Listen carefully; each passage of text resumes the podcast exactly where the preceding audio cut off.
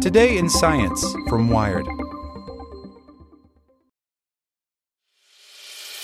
As a longtime foreign correspondent, I've worked in lots of places, but nowhere as important to the world as China. I'm Jane Perlez, former Beijing bureau chief for the New York Times.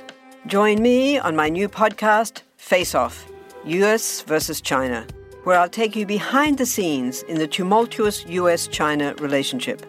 Find Face Off wherever you get your podcasts. Want to learn how you can make smarter decisions with your money? Well, I've got the podcast for you. I'm Sean Pyles, and I host NerdWallet's Smart Money Podcast. Our show features our team of nerds, personal finance experts in credit cards, banking, investing, and more.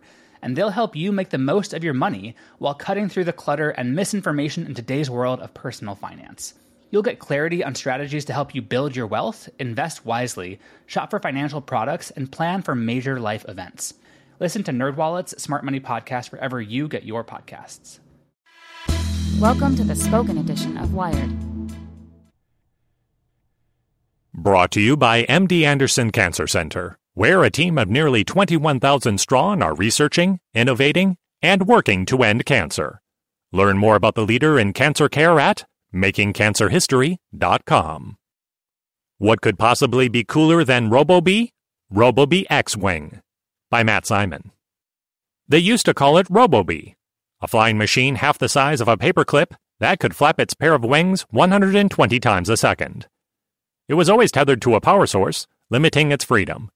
Now, though, RoboBee becomes RoboBee X-Wing, as Harvard researchers have added solar cells and an extra pair of wings, freeing the robot to blast off to a galaxy far, far away.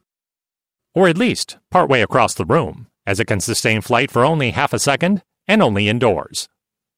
But hey, baby steps. The teeniest of quad rotors measure a few inches across and weigh a third of an ounce. RoboBee X-Wing is about the same size as those untethered flyers, but weighs a hundredth of an ounce, which earns it the distinction of being the lightest aerial vehicle to manage sustained untethered flight. One day, that could make it ideal for navigating tight, sensitive spaces in a galaxy very, very near. Needless to say, the RoboBee X-Wing is far too frail to carry a battery, which would be several times heavier than the rest of the vehicle. So for the moment, the robot's engineers are powering RoboBee's X-Wing's components by solar power directly. This comes from small solar cells perched on a rod well above the four wings to avoid interrupting airflow. The electronics are placed directly opposite the solar cells beneath the robot, thus balancing the center of mass at the wings. Now, going from two wings to four isn't like going from a fly to a dragonfly, which the robot now loosely resembles. In its previous iterations, RoboBee powered each wing with its own actuator, or motor, same as a fly. But where a dragonfly can manipulate each of its wings independently, the RoboBee's two new wings are attached to the original two. But why use four wings when the original RoboBee got along perfectly fine with two? Doubling the surface area of RoboBee's wings boosts its efficiency by 30% to compensate for the added weight of the solar cells and extra electronics. Moving from two wings to four wings was really a factor of how do we increase our lift without also increasing our power consumption, says Harvard University engineer E. Farrell Helbling, co author of a new paper in Nature describing the upgraded robot. So we can still stay within this regime where we can carry onboard power with such a limited payload capacity. Testing in the lab, the researchers positioned lamps above the robot to shine down on its solar cells. Even then, RoboBee X-Wing could sustain flight only for half a second. So getting the robot out in the wild will require both the improvement of solar cell technology and the slimming down of batteries, especially if the robot wants to spend any time in the shade. That's just to keep it airborne. At the moment, the robot can't make sense of the world or understand its place in it. The small flyer will also have to somehow compensate for wind.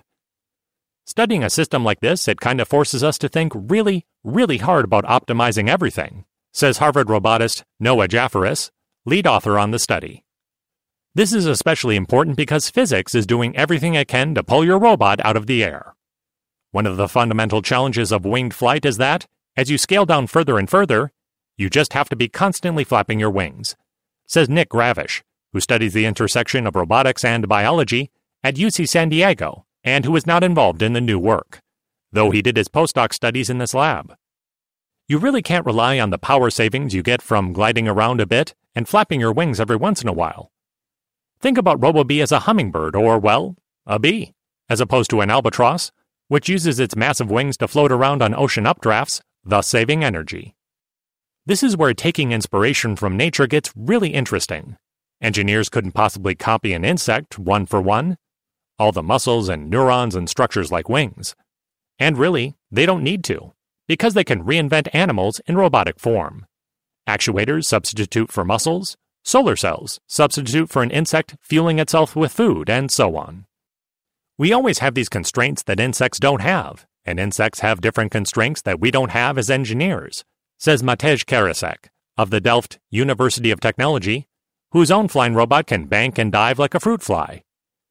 Even if we are trained to take inspiration from nature, the solutions we come up with are slightly different.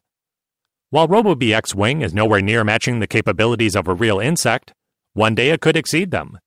Better actuators will make the robot faster and more nimble, and better solar cells will theoretically let the robot operate indefinitely. That would make it ideal for environmental monitoring or for flying in sensitive settings. After all, at just 2 inches long, it wouldn't do much damage if it crashed. Plus, the small scale engineering that went into RoboBee X-Wing could spread to other technologies Yes, it's interesting for our individual robot, Helbling says, but these things also could be applied to other small devices, like medical devices, or other areas where you want something to be in the centimeter or millimeter scale. I think it's really an area to explore. May the force be with you, little RoboBee X-Wing. Want to learn how you can make smarter decisions with your money? Well, I've got the podcast for you. I'm Sean Pyles, and I host NerdWallet's Smart Money Podcast. Our show features our team of nerds, personal finance experts in credit cards, banking, investing, and more. And they'll help you make the most of your money while cutting through the clutter and misinformation in today's world of personal finance. You'll get clarity on strategies to help you build your wealth, invest wisely, shop for financial products, and plan for major life events. Listen to NerdWallet's Smart Money Podcast wherever you get your podcasts.